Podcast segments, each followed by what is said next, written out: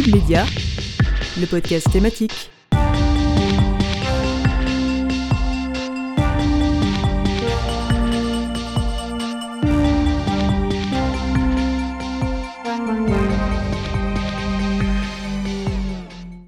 Bonjour à toutes et à tous.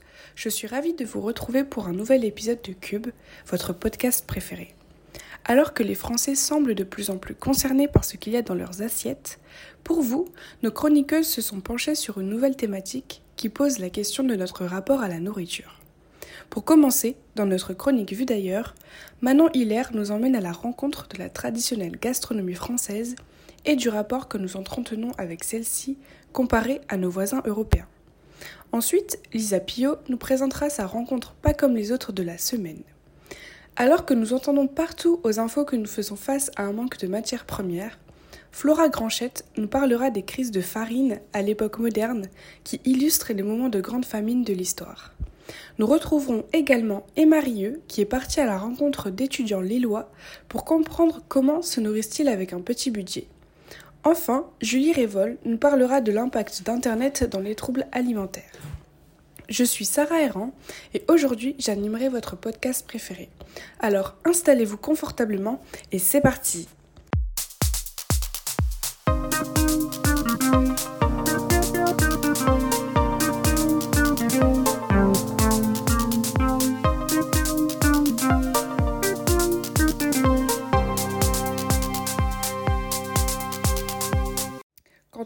gastronomie sur Google, la première proposition est pour gastronomie française. Et ce, même si la recherche est en anglais, où le moteur de recherche va directement proposer le mot-clé French. Mais cette culture française de la gastronomie cache aussi un grand traditionnalisme.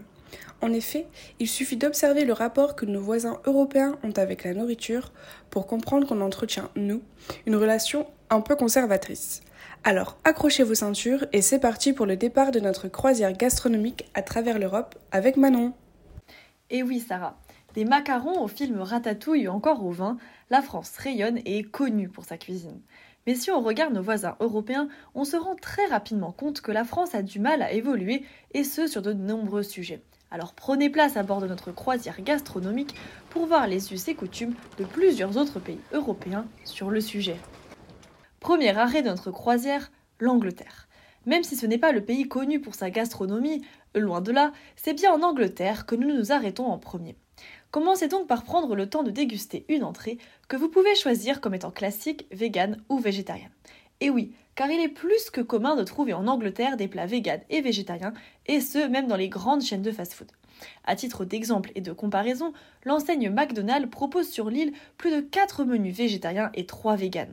En France, le nombre d'options végétariennes ou véganes est plutôt égal à zéro, à moins de prendre une salade. Le pays est en effet beaucoup plus ouvert sur les questions de régime alimentaire, avec un étiquetage des produits vendus dans les supermarchés beaucoup plus précis que son voisin outre-Manche. Le petit logo vert qui indique que le produit est végétarien ou vegan est ainsi indiqué sur la majorité des produits afin de les reconnaître au premier coup d'œil. Un logo qui se retrouve aussi sur la majorité des cartes des restaurants britanniques qui proposent quasiment tous une option végétarienne et une végane. La France, quant à elle, a encore du mal à proposer des options plus variées ou adaptées aux différents régimes alimentaires, alors que plus d'un tiers des Français se considèrent flexitariens, c'est-à-dire qu'ils cherchent drastiquement à réduire leur consommation de viande et poisson. Mais au-delà des questions de végétarisme ou véganisme, qui relèvent plutôt d'un choix du consommateur, la question des allergies est également beaucoup plus prise au sérieux dans de nombreux pays européens. En effet, avant de quitter le territoire britannique, laissez-moi vous tendre le menu pour choisir votre plat, une carte qui vous propose des options en fonction des allergies. D'ailleurs, en entrant, on vous aura sûrement demandé si vous aviez des allergies, car il est très habituel que ce soit la première question posée en passant la porte d'un restaurant, tellement c'est un sujet pris au sérieux. Nos voisins européens ont tendance à beaucoup plus prendre en considération ces problématiques, à l'image de l'Espagne, notre prochain arrêt. En effet, outre les tapas et la paella, l'Espagne se distingue de la France par une prise en considération des allergènes beaucoup plus forte. La question de l'intolérance au gluten y est par exemple prise très au sérieux. Ainsi, la plupart des enseignes de fast-food proposent d'opter pour du pain sans gluten pour les hamburgers. La plupart des aliments dans les supermarchés sont également étiquetés avec un logo indiquant la présence ou non de gluten. La France, quant à elle, reste assez en retrait sur ces questions, encore peu informée et en retard, et proposant peu d'alternatives pour les intolérants au gluten ou autres allergènes. En plus des différents régimes alimentaires et des allergies, la nourriture est aussi fortement liée aux questions de surpoids et d'obésité. Une problématique qui a même été qualifiée d'épidémie par l'Organisation mondiale de la santé. À l'échelle de l'Europe, ce sont plus de la moitié des Européens qui étaient considérés en 2019 comme étant en surpoids. Alors faisons un petit arrêt dans les pays nordiques comme la Lettonie ou l'Estonie, qui se trouvent dans le top 4 des pays européens les plus touchés par ce phénomène, derrière Malte en première position avec 26% de sa population victime d'obésité. Les causes et facteurs sont multiples, mais les transformations des modes alimentaires auraient un grand rôle à jouer dans l'explication de cette hausse exponentielle de personnes en situation d'obésité. Le taux en France a par exemple doublé en moins de 20 ans, passant entre 1992 et 2009 de 7% de sa population à 15%. L'industrie agroalimentaire réalise en effet des produits toujours plus sucrés, plus gras et plus salés, renforçant la hausse en apport de calories. Plusieurs experts ont alors analysé que notre environnement alimentaire nous inciterait au plaisir de la nourriture au-delà de ce dont nous avons besoin.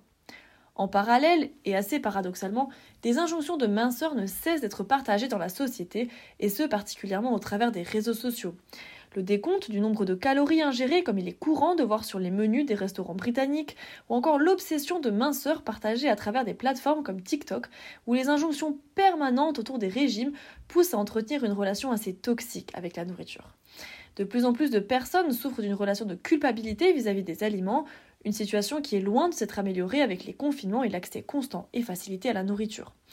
Par ailleurs, la pandémie a eu des conséquences dévastatrices sur la santé mentale de très nombreuses personnes et plusieurs chercheurs ont établi des corrélations entre troubles anxieux et une consommation déraisonnée de certains aliments comme de la nourriture avec un indice glycémique élevé, autrement dit des aliments sucrés. Alors, pour finir ce voyage, j'espère tout d'abord que vous avez bien digéré toutes ces informations et laissez-moi vous rappeler qu'il existe le 0810 037 037, un numéro d'aide si vous souffrez de troubles alimentaires, d'anorexie ou de boulimie. Merci Manon pour ce tour gastronomique de l'Europe. Passons maintenant à la rencontre de la semaine. Au Champ, Carrefour, Leclerc, on connaît des dizaines de magasins de grande distribution. Mais y a-t-il d'autres endroits où aller faire ses courses? Lisa est allée interviewer Aurore, membre du Super Quinquin, un supermarché pas comme les autres. Vous écoutez le podcast de Cube Media.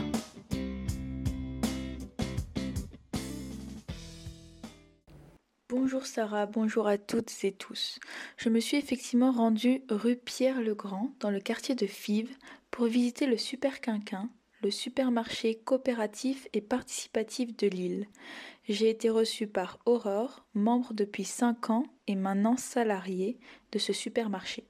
Je m'appelle Aurore Clavé, je suis salariée depuis un an et demi à Super Quinquin, coopératrice depuis 5 ans, avant la première ouverture du magasin. Euh, et du coup, je suis responsable de l'achat des fruits et légumes et de l'hygiène et de la sécurité du magasin. L'idée originale vient de New York. Il y a un magasin euh, qui s'appelle Park Slope Food Coop qui réunit 15 euh, 000 coopérateurs et qui date des années 70. Depuis, il y a eu aussi un magasin qui a été fondé à Paris. Et suite à ce magasin-là, nous, on a ouvert à Lille et on a ouvert le premier magasin physique euh, rue du Prieuré à Lille. Et du coup, la surface où on se trouve aujourd'hui, on l'a ouverte le 1er juin 2020. Ok, et du coup, comment ça fonctionne le magasin? Pour devenir consommateur, il faut participer à une réunion d'accueil où on vous explique tout le fonctionnement du magasin. C'est un magasin qui est du coup coopératif et participatif, c'est-à-dire que coopératif, on a des parts dans la société. Chaque personne qui se trouve ici est, on va dire, actionnaire du magasin, euh, donc a un droit euh, de regard sur ce qu'on fait. Euh, le but, c'est qu'ils donnent aussi leurs avis en assemblée générale. Et participatif, on compte sur les coopérateurs pour venir faire leur service dans le magasin, ce qui nous permet d'avoir avoir euh, une force de une, force active on va dire qui permet d'avoir moins de salariés. Ça nous permet du coup d'avoir moins de charges et du coup d'avoir euh, d'être totalement transparent sur nos tarifs. On est euh, du coup au prix d'achat plus 23% sur l'ensemble du magasin. Si on compare à un Auchan ou un Carrefour on n'a pas la force d'achat d'un Auchan ou d'un Carrefour qui va acheter en gros qui va réduire au maximum les marges. Par contre si on va comparer à une Biocop la Biocop se fait des marges plus importantes. En général ils sont sur des sur des loyers plus élevés ils ont plus de salariés, etc. etc. donc ils sont pas à 23% de charge, de, à 23% de marge, et du coup ils ont beaucoup plus de charges. Euh, et du coup ils ont euh, aussi le, but de faire beaucoup plus de profit que nous. Euh, donc eux ils sont parfois à 50-60% de marge sur certains produits, donc il y a vraiment des écarts. Pour en venir aux produits, comment vous les choisissez? Comment vous choisissez vos fournisseurs? Quels sont les critères de sélection? Les choix sont assez différents. Il va y avoir à la fois des produits bio, des produits éthiques, des produits locaux. On va avoir aussi des produits pas chers mais on veille toujours d'où ils viennent, euh, qui nous les fournit, etc. Donc on, est quand même vigilant sur nos choix. On va pas acheter à l'aveugle, c'est toujours raisonné. Euh, et soit on passe en direct quand on peut, mais le direct n'est pas forcément pratique d'un point de vue logistique ça peut nous coûter très cher de passer en direct et donc parfois on passe par des grossistes ou euh, des centrales d'achat euh, et dans ces cas-là des fournisseurs assez énormes et dans ces cas-là ça nous permet d'acheter énormément de produits à un même endroit et du coup d'avoir beaucoup moins de frais de livraison et ça c'est aussi un peu le nerf de la guerre euh, bah, pour avoir des tarifs intéressants. on essaye un maximum de faire du local quand on peut. moi par exemple sur les fruits et légumes je vais essayer un maximum de faire du local et du saisonnier mais il y a quand même une demande pour des produits autres du style les bananes. Les bananes on peut faire du local. Euh, l'ananas, on ne peut pas faire du local, donc il y a aussi d'autres produits. On sent qu'il y a de plus en plus de personnes qui sont concernées par, euh, par leur façon de manger, par euh, ce qu'ils choisissent de mettre dans leurs assiettes. et les gens font vraiment ce travail de chercher le sens derrière leur alimentation. ils se rendent compte que oui, le vrac c'est bien, mais c'est pas tellement zéro déchet que ça. Il y a des solutions plus locales, il y a d'autres choses, il y a d'autres choses qui existent, il y a des emballages qui sont aussi recyclables et bien. Est-ce que vous avez quelques conseils pour avoir une bonne alimentation? Bien manger pour moi, c'est euh, cuisiner. Parce que euh, parce que c'est un plaisir, euh, on n'a pas le temps tout le temps, mais dans ce cas-là, faire des grosses quantités. Et puis parce que quand on cuisine, on a un autre rapport aux aliments. C'est pas juste de la consommation, c'est aussi bah, comment je le prépare. finalement, est-ce que je préfère le faire au four ou est-ce que je le fais à la poêle avec un filet d'huile d'olive, etc. C'est aussi découvrir qu'est-ce qu'on préfère. Je trouve qu'en termes de, de consommateur, le fait de découvrir nos goûts, c'est important. Et pour moi, l'alimentation, c'est le goût. Donc, va se faire plaisir. Un grand merci à Aurore d'avoir pris le temps de répondre à nos questions et de nous avoir transmis sa façon de consommer et sa vision de l'alimentation. Pour information, le Super Quinquin compte aujourd'hui environ 150 coopérateurs. Si vous voulez les rejoindre, vous pouvez les suivre sur les réseaux sociaux ou aller faire un tour sur leur site web superquinquin.fr. Merci Elisa pour cette jolie rencontre. Remontons maintenant le temps. Quel était le rapport à la nourriture dans les sociétés européennes de l'époque moderne? Comprenez la période entre la découverte de l'Amérique en 1492 et la Révolution française. Surtout, quelles étaient les conséquences de son absence? Flora, dans une chronique historique, s'est intéressée aux crises frumentaires que vous devez sans doute connaître sous les termes de disette ou de famine.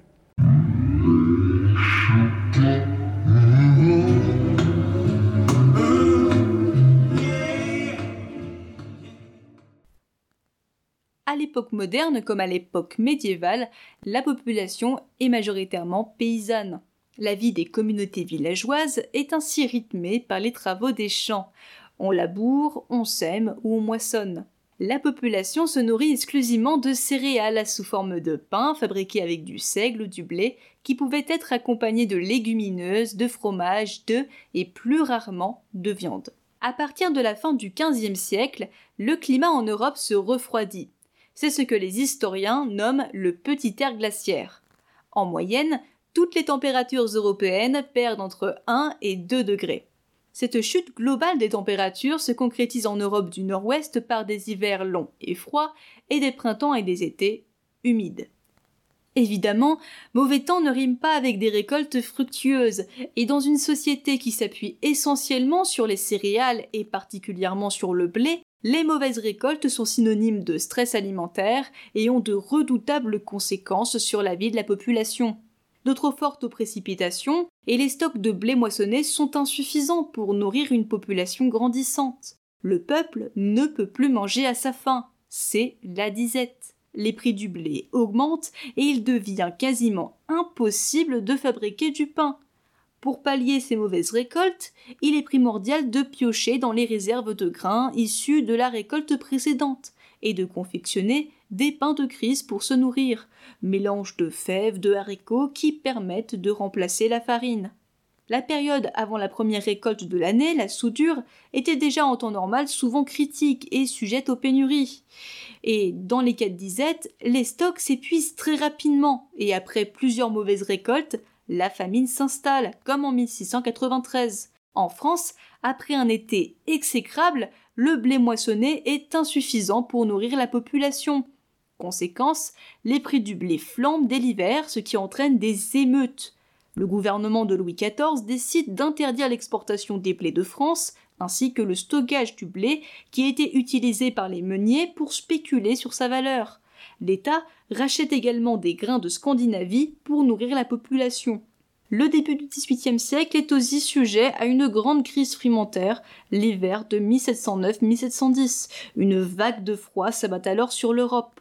En janvier 1709, il fait moins 20 degrés en France, et évidemment, le froment ou le blé ne peuvent résister au gel. Ces famines de la seconde moitié de l'époque moderne ont des conséquences dramatiques sur la démographie en Europe. Quand les Européens ne meurent pas directement de faim, la sous-nutrition affaiblit leurs organismes en proie à des maladies comme la typhoïde. De même, la sous-alimentation entraîne un recul des naissances, à cause d'une baisse des mariages, mais également en raison des aménorrhées, l'absence de règles chez les femmes.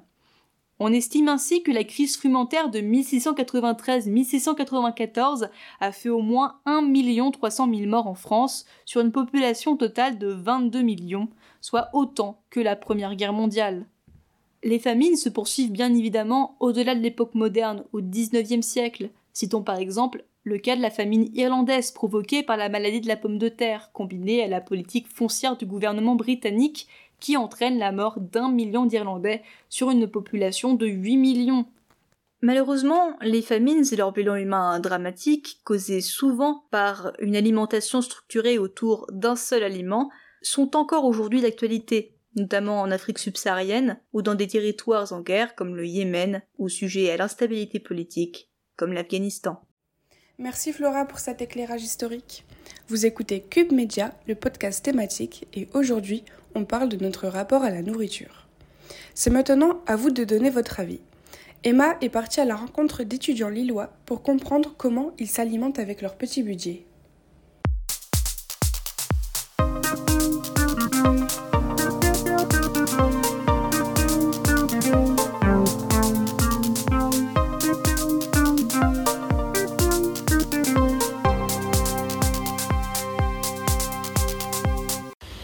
Quel étudiant n'a pas connu de fin de mois difficile Depuis la nuit des temps, l'adolescent lambda qui quitte le domicile familial devient, à raison de son budget, un des actionnaires majoritaires de Panzani.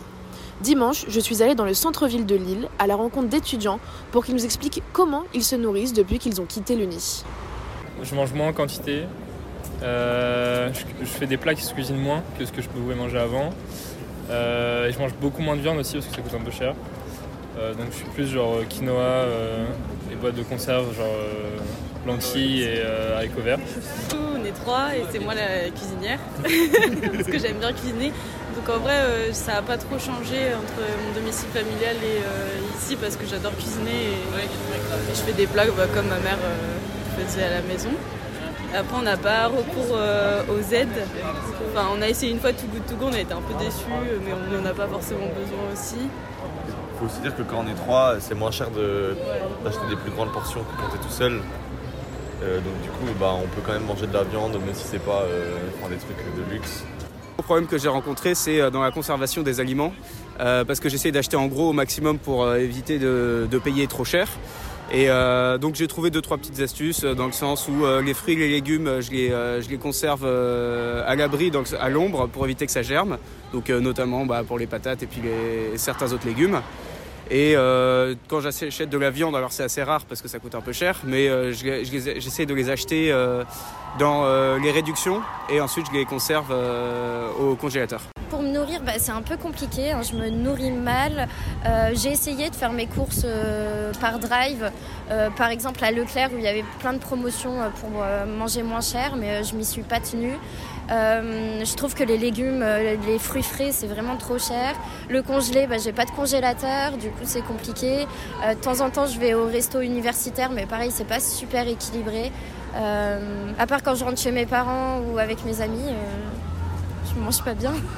Merci Emma et merci aux personnes interrogées d'avoir participé à notre émission. Comme vous le savez, la nourriture est indispensable à notre vie, mais pour certaines personnes c'est un cauchemar. Retrouvons Julie pour parler dès à présent des troubles du comportement alimentaire et de comment Internet les amplifie.